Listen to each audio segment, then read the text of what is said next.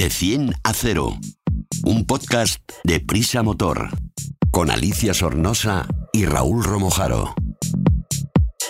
De 100 a 0 es el primer podcast de Prisa Motor, la plataforma transversal dedicada a la automoción del país, AS, 5 días, SER y Huffington Post. El podcast Cero Emisiones. Súbete con nosotros.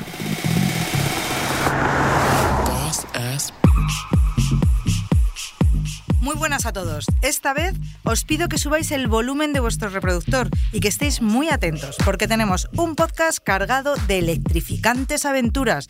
Conmigo, Raúl Romojaro. Hola, Raúl. Hola, Alicia, ¿qué tal? Y Rubén Díaz, que tenemos ahí eh, al teléfono en el motor.com, que nos trae una entrevista que nos va a gustar mucho, ¿verdad? Sí, yo creo que sí, que va a ser interesante.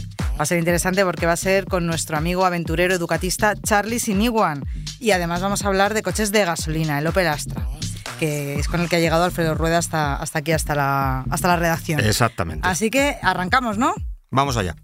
Coches, tecnología, conectividad, movilidad, eficiencia y mucho más.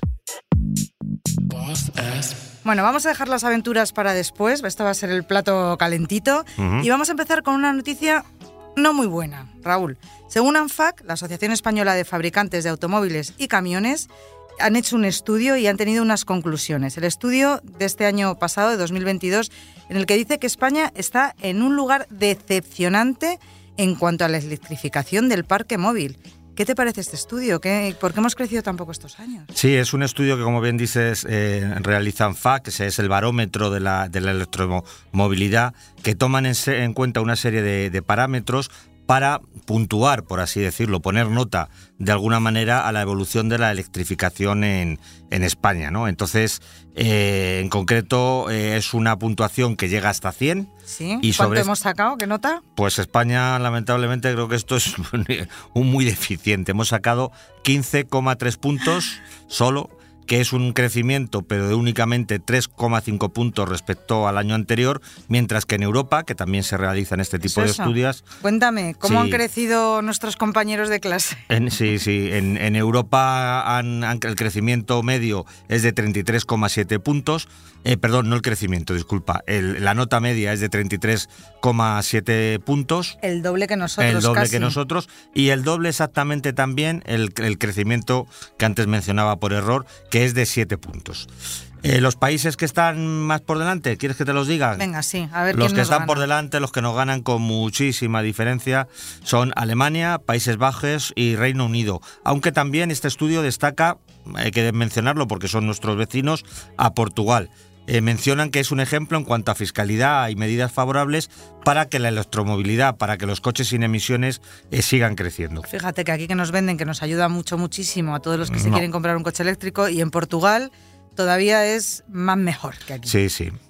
Pues si quieres vamos al extremo opuesto, que, es donde... Hay gente por debajo. Hay gente por debajo, sí, pero bueno, lamentablemente deberíamos estar en otro, en otro lugar porque, bueno, con todos los respetos, excepto quizá Italia, que son los más cercanos a nosotros, eh, los países que aparecen por debajo son Hungría y la República Checa. Con lo cual quizá el, índice de, electrificación del parque móvil español eh, debería ser superior al que estamos encontrando. Esta clasificación tiene que ver con las ventas ¿no? de los vehículos. Es uno de los, de los elementos claves que, tiene, que se tiene en cuenta en el, en el estudio. Y por la nota que hemos sacado, que ya hemos mencionado antes, Es, muy, es muy, muy mala. En cuanto a, ventas de vehículos electrificados, que aquí se incluyen también los híbridos enchufables, eh, la puntuación sobre 100, recordamos, de España es de 23,2 con un crecimiento de 3,6 puntos. Eh, con este dato seríamos el, el antepenúltimo país eh, al considerar el crecimiento medio europeo que fue de 7,4 puntos. Y esto también tiene que ver, lógicamente, con la infraestructura de, carga que hay para este tipo de vehículos. Sí, está todo asociado. Lo que es el barómetro de, medición del índice de electrificación de un país está asociado también, por supuesto, a la infraestructura. Es decir, cuántos coches vendemos y una vez que están vendidos, cómo los podemos cargar. Y pues yo siento ser tan, tan negativo en este caso, pero esos son los datos, ¿no? Bueno, no eres tú, no soy es el estudio que han hecho. Es el estudio y lamentablemente la situación de la situación de España, porque en cuanto a la infraestructura de recarga eh, sacamos un poquito más que, la, que en la nota esta media, pero estamos en 7,3 puntos sobre 100. Si es que eso no es ni un 10%. Nada. Y teniendo en cuenta que este año pasado se ha crecido en 3,3 puntos en relación a 2021. O sea que estábamos todavía peor hace, hace un año.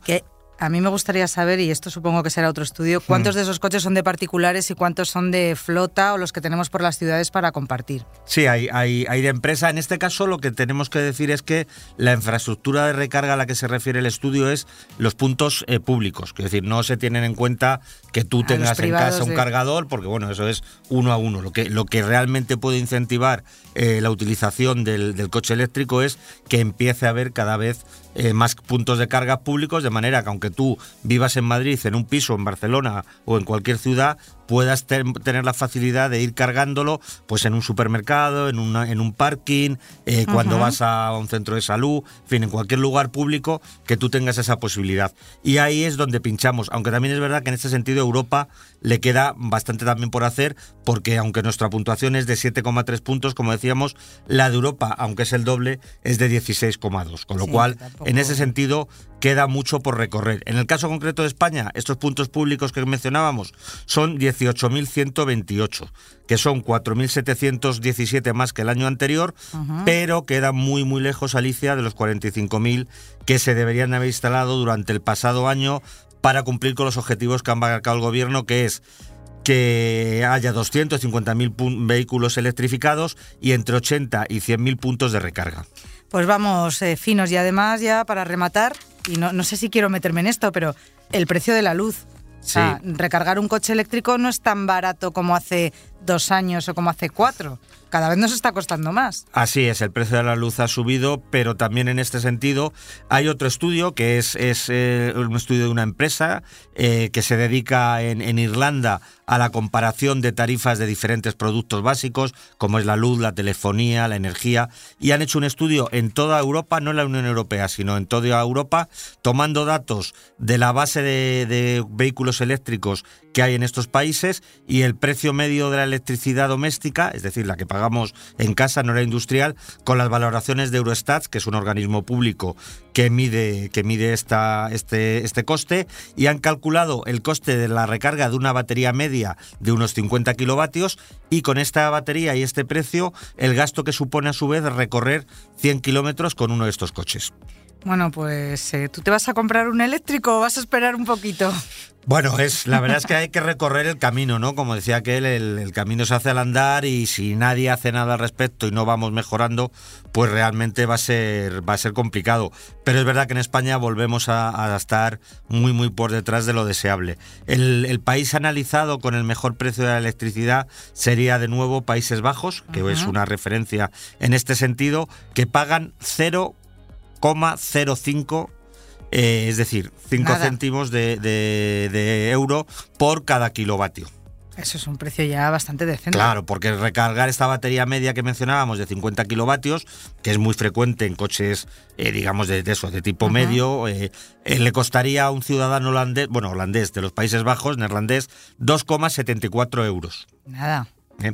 ¿Y, cuánto, nos cuesta a nosotros? Bueno, perdona, te voy a dar ah, otro dato más que también es significativo. Que con un consumo medio que se calcula de 16 kilovatios hora en esos 100 kilómetros, esta persona de los Países Bajos gastaría en recorrer, repito, 100 kilómetros 0,80 euros, menos de un euro. No llegaba ni a un euro. Y a nosotros seguro, seguro que más o menos así por lo bajini, un euro y medio, dos, para empezar a hablar. Pues mira, estamos en la quinta posición peor de la clasificación solo eh, están peor que nosotros Dinamarca, Bélgica, Alemania e Italia.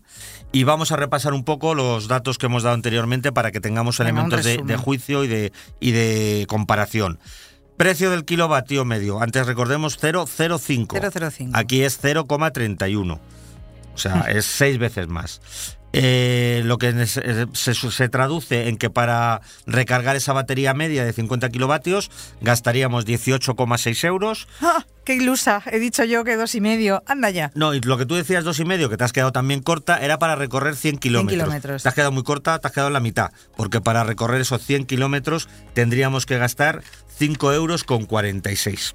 Bueno, es, es bastante menos que la gasolina, pero aún así eh, claro, hay que pensar en hacer una inversión, en dónde vamos a cargar ese coche y dónde lo vamos a poder cargar en lugares públicos que todavía estamos, pues eso, a la cola de. claro, o sea, es mucho más barato, como tú bien dices, que las que, con un motor de combustión, de gasolina o diésel, pero como vemos, estamos muy lejos de un país europeo que, tampoco está tan distante de España como, como es Holanda. Quizá no tengamos que llegar a ese extremo, pero podríamos estar un poquito más cerca. Es verdad que los extremos a veces son complicados porque un caso curioso que apunta este, este estudio se refiere a Dinamarca, que Dinamarca siempre ha sido un poco la, referencia eh, en este sentido, los países nórdicos en, en general, y sin embargo ahora se está, mm, digamos, produciendo un efecto contrario que es que ya las, las, ayudas, las subvenciones, como empieza a haber eh, tantísimos coches, en concreto en, Dinamarca hay 200.000 eléctricos públicos,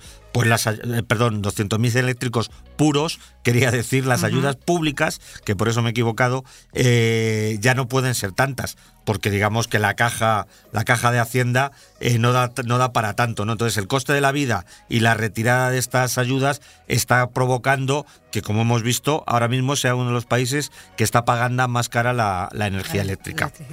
Bueno, pues a ver si lo ves, todos los que nos asustábamos porque nos decían que en 2026 todo el parque de las ciudades iba a ser eléctrico y si no, no iba a poder andar nadie, estar tranquilos que no llegamos. Bueno, hay que esperar un poquito más. Ya sabemos que de momento, aunque está parada la, legislación, apuntaban a 2035 para que solamente eh, se produjeran coches, coches electrificados. Eh, las zonas de bajas emisiones ya sabemos que están en marcha en las ciudades de más de 50.000 habitantes, pero como tú bien dices, hay que hacer este camino, es importante que, la transición se produzca, pero hay que tomarlo con más calma de lo que algunos nos quieren hacer pensar y luego, por supuesto, lo que los gobiernos quieren, porque para que sea así hay muchas cuestiones que solucionar previamente. Más que tecnología, más que eficiencia, más que conducción, más que seguridad, más que un podcast de motor. Como os decía al principio de este podcast, hoy tenemos aventuras que nos salen por las orejas, Raúl. Y no os voy a contar que yo acabo de llegar de rodar del norte de Tailandia, me he hecho ese loop maravilloso de las cuatro mil y pico curvas, que de verdad que las hay. No, no vamos a hablar de eso porque hoy tenemos eh, una entrevista súper chula con un gran aventurero, nuestro amigo Charlie Siniguan, que tú también le conoces, Raúl. Cuéntanos un poco tu historia con Charlie. Sí, bueno, es un, eh, como bien dices, es un, motorista, un viajero, un aventurero eh, de Madrid, que por eso, bueno, pues hemos coincidido a lo largo del tiempo, también un poco a través de ti y todo este mundillo de, de los viajeros, y nos gustó tanto la forma que tiene de, de comunicar, lo cercano que está con la gente, la forma en que cuenta sus aventuras, que bueno, al final tenemos una, una pequeña colaboración con, con Charlie y con, y con el motor, de manera que sus vídeos, aparte de un canal de YouTube que tiene, atención, 1,5 millones, 1.500.000 eh, seguidores eh, con vídeos que se reproducen más de un millón de ocasiones eh, cada semana, cada domingo, pues también se pueden encontrar en nuestra web de, del motor. Es como tú bien sabes, uno de los motoristas de habla hispana más seguido, un tío majísimo, simpático, que yo creo que todo el mundo le tiene aprecio. Queríamos hacer una entrevista porque como además tú también sabes muy bien porque eres embajadora de la marca, ha cambiado de moto pasando de BMW a, Ducati, teníamos interés en que nos contara todo esto. Entonces lo que hemos hecho ha sido hablar con él por teléfono, eh, nuestro compañero Rubén ha conseguido localizarle porque está en Colombia y yo creo que le ha hecho una entrevista muy interesante en la que cuentan cosas muy chulas y si te parece pues la, escuchamos, ¿no? No, para eso estamos. Venga, dale el play.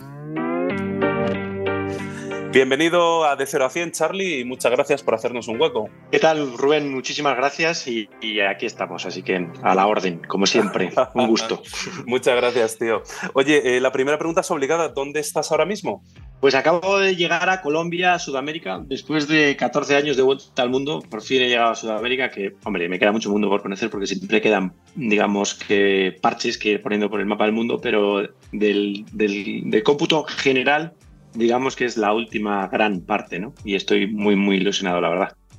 Pues mira, me, alegro, pero como bien dices, o sea, ya estaba bien, ¿no? después de 14 años, con la cantidad de seguidores además que tienes allí en Sudamérica, ¿no? Que, que te toque ahora llegar. Sí, tenía, yo tenía muchas ganas de llegar, ellos también. Así me lo han ido haciendo saber desde hace muchos años que hay gente que me sigue casi desde el principio. Bueno, habrá gente que desde el principio incluso y voy llegando a sus países. Lo que pasa es que esto da para mucho. O sea, acabo de llegar a Colombia. Colombia es un país increíble que me va a dar para bastante, pero es que todo lo que viene después, igual, Perú, Ecuador, Brasil, Uruguay, Paraguay, Argentina, Chile, Bolivia, o sea, son todos países eh, muy seductores y, la verdad es que no, sé cuánto tiempo voy a estar, pero me temo que bastante. Pues, pues me alegro. Eh, oye, Charlie, eh, me imagino, bueno, ya lo hemos ido viendo en los vídeos, has dejado un poco atrás el tema de la tendinitis, de la mano, ¿no? parece que estás bien, ¿no? ¿Se ha visto en los últimos vídeos? Sí, ya por fin son las tendinitis son muy pesadas, duran mucho en curarse y ya está, no está del todo, sigo teniendo una mínima dolencia, lo que pasa es que ya es una dolencia mínima que ya lo único que es es un poco preocupación de que no se haya quedado bien. Supongo que sí, porque siempre me pasa. Siempre me preocupo que no se queda bien y de repente un día, al cabo de mucho tiempo, se acabó. Ya dejas de tener molestias. Pero bueno, sigo teniendo una pequeña molestia. Pero bueno, ya, ya, no, ya no me impide nada. Ya puedo hacer todo perfectamente. Vale. Oye, pues, eh, pues nada, lo primero, además ya te digo, la salud es lo más importante, o sea, que, felices de que estés bien. Te iba a preguntar, mira, hay, hay, hay unas ciertas preguntas que, que, gente me ha hecho para ti y una de ellas es, sabemos que tuviste que renunciar a un montón de cosas eh, para eh, cuando decidiste cambiar esa vida, ¿no? Como te hemos presentado. Eh, pero sí que es verdad que al principio era difícil compaginar tu vida con el ganarte la vida viajando, vamos a decir. me dice la gente, ahora que tienes 1,4 millones de seguidores en YouTube, con gracias a lo que sacas de los vídeos, ¿puedes seguir viviendo viajando o todavía no, no llega para, para la vida plena que tú desearías? No, bien, ahora no, no tengo quejas. La verdad, ya me gano la vida bien ya las quejas vienen más no te voy a decir por lo contrario, pero sí un poco por la exigencia que tiene YouTube de conseguir mm, para mantenerte es muy exigente. Tienes que ser muy constante y eso es la única queja, quizá por poner una, vamos. Pero no, no, estoy, estoy bien. De hecho, somos un equipo ya, somos casi, somos seis personas. No, no están a tiempo completo en ninguna o casi ninguna, pero, pero somos, sí, sí, sí, sí da para vivir. Obviamente tengo bastante audiencia. Lo que pasa que la audiencia va y viene y entonces hay que tener los pies en el suelo siempre, claro. Claro, claro. Oye, después hay, una cosa también muy clara que, también a mucha gente le impactó y es una pregunta más muy que se ha repetido bastante. Eh, llevas 14 años enseñando el mundo, sus gentes, teniendo conversaciones además muy interesantes con muchos personajes que te vas encontrando por la ruta, pero hace unos meses eh, te conviertes en tendencia en, las redes sociales simplemente por el mero hecho de cambiar de moto. ¿Esto cómo, cómo lo viviste, esos momentos? Bueno, ya estoy acostumbrado a que vivimos todos del ¿no? O sea, vosotros para empezar y nosotros para continuar y todo el mundo que necesita eh, tener atención necesita hacer clickbait. Entonces, las buenas historias, las de verdad, las que cuentan cosas interesantes y las que aportan algo, eh, no, no rinden. Eh, solo las puedes enmascarar dentro de un clickbait. Entonces, pues es a lo que me dedico desde hace muchos años. Es decir, a, a intentar contar buenas historias enmascaradas dentro de un clickbait. Pones un clickbait que supone un minuto de un vídeo o menos, o dos minutos, y luego hay 23 minutos en los que intentas contar una historia. Y aquello es el mejor ejemplo, o sea, que decir, pues eh, el, hecho de cambiar de moto y dejar la marca anterior y tal, supuso pues una atención desmedida para que realmente tampoco es tan importante. Yo no soy Mar Márquez que cambie a Yamaha de onda, ¿no? Pero, pero mira, al, final parece que un poco sí, ¿no? Porque fue increíble la atención que generó generó eso. Yo lo provoqué, por supuesto, porque me dedico a esto y, intento provocar un poco el interés. Nunca en mi vida eh, pensé que iba a pasar lo que pasó. O sea, fue desmedido. a mí me super... No me superó, ya estoy grande, estoy mayor, pero, pero sí me sorprendió muchísimo eh, la cantidad de interés que generó esto, ¿no? Que, de, verdad parecía un piloto de MotoGP más que un viajero, ¿no?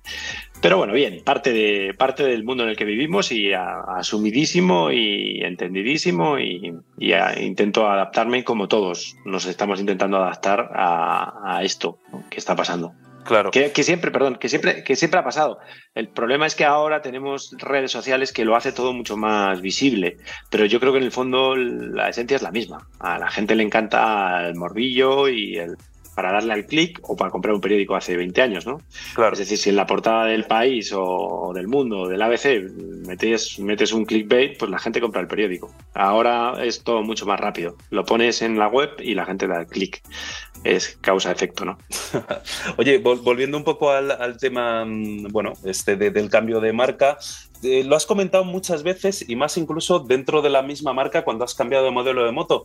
Eh, ¿Te vas ya acostumbrando a la nueva Ducati? Eh, ¿tienes, ¿Tienes ya buenas sensaciones con ella o todavía os estáis conociendo los dos un poco? No, no, no, no, no ya está, ya está. Hace ya mucho que ya está. Sí, sí. Me costó mucho al principio, pero no por la moto, sino porque intenté hacer una reducción de equipaje, una nueva reducción de equipaje. Cambié del sistema de, de equipaje, que era un sistema sin, sin anclajes y por tanto pesaba solo la estructura ya pesaba 5 kilos menos y me pareció un acierto. No, 10 kilos menos, perdón. La estructura eran 10 kilos, me pareció un acierto bajar 10 kilos solo por la estructura, pero ese equipaje iba muy arriba y para alguien que lleva tanto como yo, al final era peor el remedio, digamos, que, la, la, enfermedad. Entonces volví al equipaje anterior que lleva, pues eso, llevo 10 kilos más, pero están todos más abajo. Entonces ya la moto se volvió gobernable y la moto es espectacular, la verdad. O sea, yo nunca he tenido una moto tan, tan potente. O sea, en carretera nunca he tenido una moto tan buena como esta y en off-road tampoco. O sea, es que iba muy bien en campo, tiene una suspensión espectacular, se mueve muy, muy ágil, responde muy bien. Y luego, pues eso, eh, cuando le das al puño, vamos, tienes que pensártelo dos veces antes de darle. Eh, oye, ¿qué tal? ¿Qué tal? Bueno, ya, hemos, eh, estamos siguiendo tus aventuras y tal, pero así hecho destacable, por ejemplo, Costa Rica y los últimos países que has, que has visitado, ¿qué, nos puedes contar así de lo que más te ha impactado, por ejemplo? Bueno, estado en Costa Rica y Panamá y la verdad es que son países muy bonitos, con paisajes espectaculares y donde el nivel de vida es superior entonces está todo mucho más tranquilo, mucho más fácil, no hay policía, no hay ejército. Bueno, es un poquito más aburrido para lo que yo hago, que es meterme en problemas. Entonces, eh, pues para hacer unas vacaciones son países maravillosos. Para vivir, pues probablemente sean los países, dos de los países latinoamericanos donde más calidad de vida hay y donde los ciudadanos tienen más prestaciones y demás. Pero pues a la hora de buscar un poco dificultades, que, es a lo que me dedico, que es donde no llega casi nadie o nadie en moto. Ese rollo ha, bajado mucho en Panamá y en Costa Rica y pues ahora vuelvo a estar en el vuelvo a estar en la pomada porque estoy en Colombia que tiene igual partes muy muy fáciles pero tiene partes ya un poco más más complejas y todo lo que tiene para abajo va a ser creo que espectacular. Luego, luego veremos, porque esto va sin guion y sin producción, eh, sin preproducción, digamos. Entonces, pues es un poco el azar el que, el que marca las aventuras. Pero, pero sí, aquí se dan las condiciones. En, Costa Rica y en Panamá no se dan las condiciones. En, general, o sea, sí te pueden pasar cosas, conocer gente, pero mucho menos que, en, otros países, ¿no? Pero bueno, esto es una vuelta al mundo y hay que disfrutar de todo. Yo he disfrutado mucho. De hecho, mira, en el fondo me ha venido muy bien, porque Panamá y Costa Rica han sido el calentamiento con esta nueva moto, me he hecho a la moto, he conducido más deprisa que nada, porque claro, pues eh, las infraestructuras, los caminos de tierra están fáciles, hay poca gente además, que eso hay en sitios donde siempre hay mucha gente y tienes que ir con, un poco más de cuidado. Aquí había tramos en los que estaba solo, solo, solo y le podía dar mucho más al gas y me he hecho mucho más a la moto. O sea que, todo tiene ventajas e inconvenientes, claro. Oye, hablando de problemas, eh, también alguna vez lo has comentado, un poco lo que hace, lo de querer es mostrar un país y sus gentes, em, pero no siempre has tenido buen, buena vamos a decir que no te han dejado trabajar esa parte que es la que más te gusta de, lo que haces, porque bueno, has, coincidido que están en países con dictaduras y tal. Em, hace tiempo que no te metes en esos berenjenales, pero, pero ¿hay algún país de esos de dictadura que, todavía tenga la espinita de decir, joder, me gustaría ir y poder enseñárselo a la gente, que no me persigan por llevar una cámara? Em, ¿Volverías a esos países o, ya están descartados de, de tu ruta por el mundo? Bueno, yo estuve en Cuba hace 2010, hace cuatro, cuatro años ya, no, cinco, ¿no? 2018, en 2018. Y grabé gente. Eh, obviamente la gente en, Cuba habla de política todo el rato, pues porque es su principal tema de conversación. Con la cámara delante no. Eh, no, no, puede, no pueden, porque eh, les generaría muchos problemas. Pero sí que es verdad que grabé cosas y tal, y sí, sí que tuve, su, vamos, grabé conversaciones normales en las que tú intuías eh, que la gente no estaba contenta, ¿no? Y eso me generó problemas con el, con el gobierno y me, bueno, pues me registraron dos veces y tal. Y al salir de ahí salí muy incómodo porque digo, si estuviera haciendo un reportaje de investigación, pues vas a eso y vas con... ya vas preparado para eso. Pero un tío que viaja en moto y que habla con la gente, pues ¿por qué, mm, ¿por qué tengo que estar yo mm, pasando por esto, no? Entonces salí salí muy, muy, muy, disgustado de Cuba, la verdad. Un país que me gustó mucho, me gustó mucho la gente, las conversaciones. Es un país y un viaje muy humano, mucho más que motero. Y a mí también me, bueno, de hecho me gusta mucho eso. Entonces lo disfruté mucho en ese aspecto. Sí que es verdad que la tristeza de la, de la gente tiene un fondo triste. La, bajo mi punto de vista y en mi experiencia, estuve dos meses viajando bastante intenso y por sitios por donde la mayoría de los turistas no pasan. Obviamente, mi sensación fue tristeza. En general, hay un pozo de triste dentro de una alegría superficial de que están siempre bailando y que son gente muy alegre y tal, pero hay un fondo triste y todo eso que. Entonces, ya me fui con eso un poco tal y luego encima lo otro me, me generó un absoluto o sea, descontento y, y tristeza y malestar. O sea, salí. De hecho, es la hay pocas veces que he salido de un país diciendo, uff, menos mal que he salido, porque es que salí un poco asustado. De hecho, tuve que hacer ahí unos trapicheos para que no me quitaran contenido, ¿no? Porque me registraron todo. Entonces, eso me pasó en Cuba. Ahora, enfrenté a, una, algo parecido en Nicaragua, que iba a entrar a Nicaragua y tenía el riesgo de lo mismo, de que me registraran, de que me quitaran cámaras, de que no me dejaran, y no entré, o sea, me, lo salté. Las circunstancias me lo permitieron muy fácilmente saltármelo y me lo salté. ¿Cuál es el próximo? Pues el próximo es Venezuela. Y la respuesta es la misma, yo quiero entrar a Venezuela, pero quiero entrar a grabar Venezuela. No quiero entrar ni a esconderme, ni a esconder mis cámaras. El dron probablemente sí, y eso lo entiendo, lo asumo y lo respeto, que hay países que no quieren que grabes en dron, pues bueno, ellos sabrán por qué. Pero que no pueda grabar, entonces si no se puede, pues no pasa nada. Pero tampoco ni me enfado ni nada, pues oye, eh, pobrecitos los nicaragüenses que, que, que, encima, bueno, encima algunos se enfada porque no entras, pero pues oye, mira, enfádate primero con tu país que no te deja grabar, que no me deja grabar y luego enfádate conmigo si quieres, pero vamos, que, yo me, que esto no es un viaje de, placer, que yo esto es un trabajo. Entonces, si no puedo hacer mi trabajo, pues no, no pasa nada. Si es que son muchos países.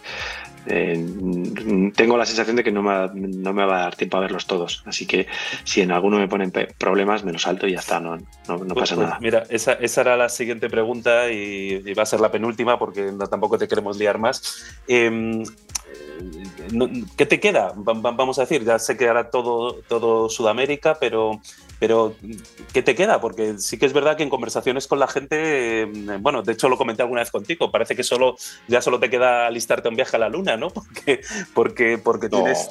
No, no, que va, que va, que va. Me falta mucho todavía. O sea, me falta toda Sudamérica, que son muchos países muy grandes y muy interesantes, y de habla hispana, que siempre lo hace todo más, más largo, porque hablas más con la gente, te paras más. Me falta una parte de África que me salté. Me falta Mongolia y Siberia, que eso, eso sí o sí lo quiero hacer de una forma o de, Quiero hacer todo, ¿no? Pero eso es, eso es digamos, que sería eh, dejarlo incompleto. O sea, si no hago Mongolia y, Rusia y Siberia, ¿no? O sea, Siberia y Rusia, vaya. Eh, quedaría, quedaría incompleto, ¿no? O sea, es llegar hasta Tierra del Fuego, seguro, en Sudamérica, habiendo hecho todos o casi todos los países sudamericanos. Llegar hasta Siberia, seguro. Después me quedaría eh, Etiopía, Sudán y Egipto. Y por supuesto me encantaría entrar a Somalia, pero complicado, ¿no? Pero esa parte, digamos. Y luego me queda el centro de África, que es una es otra liga diferente. O sea, eso ya son, eso ya lo, si lo hago alguna vez serán expediciones puntuales con motos locales o no sé cómo lo haré o si lo haré alguna vez porque eso ya son otro, es otra liga, digamos, ¿no? Es entrar África alrededor, por, por los laterales es, es, accesible y fácil, relativamente fácil. Meterte dentro, pues hombre, pues atravesar Congo, que sería uno de mis sueños, es, es, otra liga, ¿no? Entonces, para eso, pero vamos, que no lo descarto, ¿no? O sea, que por quedar me queda mucho. Otra cosa es que lo haga o no lo haga, porque, bueno, van, van saliendo las canas. Entonces, Eso hasta cuánto aguantaré. Claro, hasta, que el cuerpo, hasta que el cuerpo aguante, ¿no? Como, como, como el, bolero, ¿no? Oye, eh, ya para terminar, Charlie, es verdad que, mm, bueno, te digo, sois, eh, también le pasa a nuestra querida Alicia Sornosa, a ti, sois inspiración para mucha gente. Eh, dame algún consejo para esa gente que esté deseando, no quizá empezar a dar una vuelta al mundo y tal, pero sí que empezar a viajar con la moto. ¿Qué, les dirías? Que, pues yo qué sé, desde, oye, que, tengan, que no piensen tanto en cargar la moto de herramientas y metan otras cosas. No lo sé, da, hay algunos tips para que la gente que quiera empezar un poco en esto, pues se vaya animando? Pues mira, como eh, lo, hilo con el tema de las canas, ¿no? Como soy bastante pionero, vamos, no en viajar en moto, pero sí en, ser mediático, digamos, y compartir el viaje, soy bastante pionero y he visto a mucha gente salir detrás, me he dado cuenta que nunca valen, los consejos no valen para nada. Tú tienes que salir, estamparte contra el suelo y hacer lo mismo que hemos hecho todos. A, a, los 15 o 20 días de viaje, mandar 20 kilos a casa de cosas que sabes que no te hacen falta para nada. Pero es muy complicado que alguien te diga que no te lleves que antibióticos hay en cualquier sitio del mundo. Eh, es complicado porque al final eh, lo suyo es salir con un antibiótico al principio, que se te caduque, comprar otro, que se te caduque, comprar otro, que se te caduque y un día decir, pues igual no hace falta llevar antibiótico, pues siempre se caducan. Igual el día que existe uno en el sitio donde estoy, porque luego además en mi caso, por ejemplo, esto es, muy, esto es, una, esto es una historia muy bonita. La verdad, yo salí con un tupper de, de España, el primer viaje hasta Sydney, con medicamentos que si me encuentro una guerra por el camino, cambio, o sea, cambio el, cambio el ganador. que agarre ese, que se hubiera quedado con ese botiquín, había ganado la guerra. Y si le da miedo salir de Europa, pues que llegue por lo menos hasta Europa del Este y, o que llegue hasta Turquía y que Turquía es un país, o Marruecos, por ejemplo, son países que están ahí en, es son medio frontera entre dos mundos, digamos, y, y, ahí, y, ahí, se te quitan todos los miedos y todas las tonterías, y te das cuenta de que es todo muy fácil y que el camino se hace solo, ¿no? Pero es absurdo dar consejos y ponerse en plan abuelo cebolletas porque no, porque no, la gente se tiene que, estrellar. Cuando te jubiles ya los contarás en tus memorias, ¿no? Esos... Eh, Cuando ya sea viejo me pondré pesado y entonces ya se me olvidará este discurso ahora que estoy dando y seré el de, no, no, tienes que hacer esto y lo otro. Pero de momento no estoy ahí. Pues oye, Charlie, eh, millones de gracias y sobre todo que, que aguante el cuerpo y la moto, que es lo importante. Perfecto. Pues nada, mil gracias por llamar. Seguimos ahí en contacto y saludo a toda vuestra audiencia y a todo el mundo que nos esté escuchando.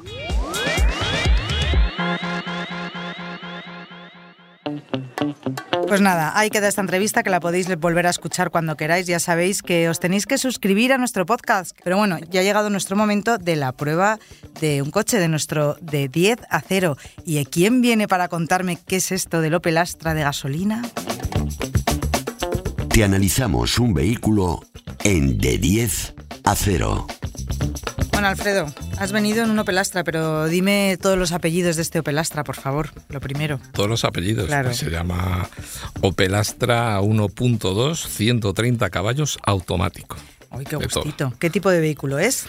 Pues como tú dices, es un Astra, eh, es un coche con mucha solera eh, esta vez no traemos ni sub, ni eléctricos, ni, coches raros orientales. Entonces esto es un turismo eh, compacto de toda la vida. Eh, lleva el Astra, lleva más de 30 años en España. Es un clásico ya. Eso es. Y en esta ocasión pues traemos la sexta generación, que bueno, pues por fuera ha cambiado bastante. Es un coche muy moderno y con una carrocería, pues la verdad que muy angulosa y, y, que llama la atención mucho. Así, tiene un diseño chulo. Sí, la verdad es que tiene un diseño muy anguloso, los faros y los pilotos son muy rasgados y bueno, está construido sobre la plataforma del Peugeot 308. Mide 4,37 metros de largo, 1,86 de ancho y solo 1,44 de alto. Eh, para hacerse una idea, el maletero cubica 422 litros, que está muy bien porque está algo por encima de la media.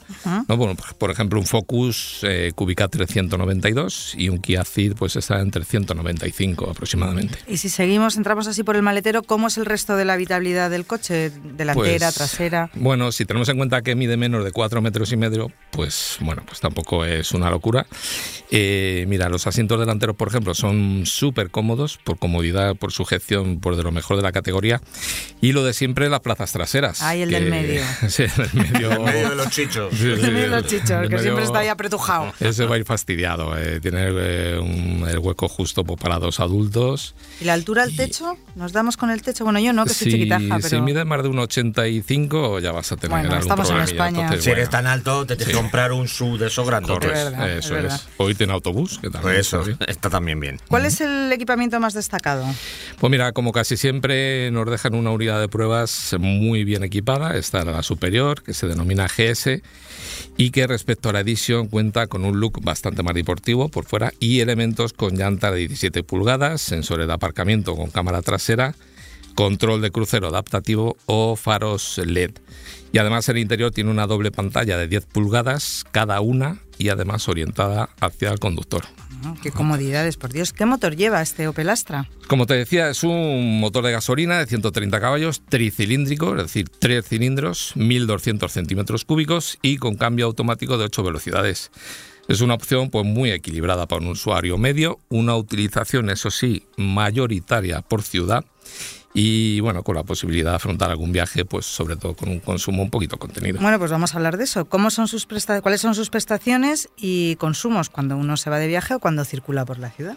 Pues la verdad es que no está nada mal. Para esos 130 caballitos le saca un rendimiento muy bueno. Mira, la velocidad máxima es de más de 200 kilómetros por hora en concreto 210, y acelera de 0 a 100 en 9,7 segundos. El consumo pues homologa 5,6 litros cada 100 kilómetros, no está mal, pero como siempre en la prueba, en la prueba práctica pues ha subido un poquito más, ah. hasta casi rozar los 7 litros. Y es que esta mecánica como todas esta del downsizing eh, con tres cilindros y tal, es muy sensible, muy sensible al, uso que se le da. Si le piensas un poquito más, el consumo se suele elevar bastante. O sea que hay que ser muy fino con el pedal de derecho. Eso es. ¿Cómo se comporta en carretera?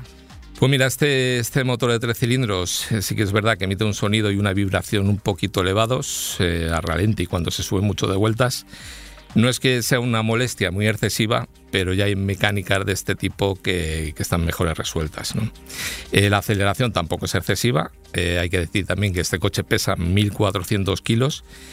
Y bueno, en una demanda ¿Eso es mucho o es poco, 1.400? A ver, no es que sea excesivo, pero ya es casi una tonelada y media. Y sobre todo con un motor pequeño de tres cilindros y 1.200 centímetros cúbicos, pues hombre, eh, en una mm, demanda rápida de aceleración de fuerza, el coche no nota. Entonces, si vamos cargaditos, tenemos que ir muy tranquilos. Claro, que ese es el peso del coche. Ten en cuenta eso, que si van, perdón Alfredo, cuatro personas, un poquito de equipaje, pues te vas a, mil, a 1.700. Pasa que nos hemos acostumbrado a los eléctricos tan pesados que ahora 1.400 no nos parece tanto, pero es que hace unos años un coche que pesaba poco más de una tonelada, pues era lo de este tamaño, era lo habitual. Eso es. Entonces, bueno, pues eh, luego el convertidor de par también le cuesta, se atraganta un poquito cuando, cuando le, exiges una demanda rápida de, aceleración de potencia, se atraganta un poquito. Entonces, con este coche hay que ir tranquilo y, sosegado y, con calma. Pues muy bien, para gente calmada, ¿no? ¿Cuánto cuesta?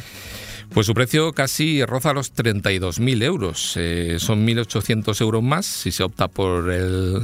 Perdón, menos si se opta por un cambio manual en vez de este que tenemos en esta prueba automático y está por encima, un poquito por encima de algunos rivales muy fuertes como el Seat León, que con la misma potencia y un motor de cuatro cilindros está a unos 2.000 euros por debajo y también con muy buen equipamiento. Ah, ahí tendríamos que ver quién se va a comprar este coche. Pues yo veo un usuario medio, lo que hemos dicho, que busca un coche ya reconocido, que no quiere pruebas con, con, coches extraños, con nuevas marcas orientales, con coches eléctricos que todavía no están muy convencidos, que tampoco necesita un sub, ni por espacio a bordo, ni porque vaya a transitar por caminos y que quiera un coche tranquilo para moverse sobre todo, como decíamos, por ciudad. Un coche normal y corriente, vamos. Eso es. Bueno, sí, pero bueno, con, calidad, como tiene este Opel. Me hablabas del SEAT León. ¿Cuáles son los otros rivales de mercado de este Opel Astra? Pues mira, aparte del SEAT León hay uno que, también es para valorar, que es el Ford Focus, otro turismo compacto de, de los de toda la vida con mucha solera en el mercado, con mucha calidad a bordo y además eh, cuenta con un motor de 125 caballos, son 5 caballitos menos, pero tiene microhibridación. Y esto le permite lucir la etiqueta Eco en el ah. parabrisas, algo que no ocurre con el Astra porque tiene, el, tiene la etiqueta C.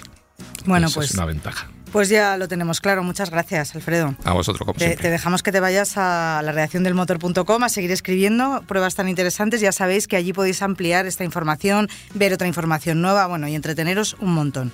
Raúl, hasta aquí ha llegado nuestro de 100 a 0 de hoy. Sí, hemos terminado. Espero que os haya gustado a todos y nada, nos vemos en una semanita. Y eso, suscribiros, suscribiros, que soy muy pesada, pero es que nos viene muy bien. Hasta la semana que viene.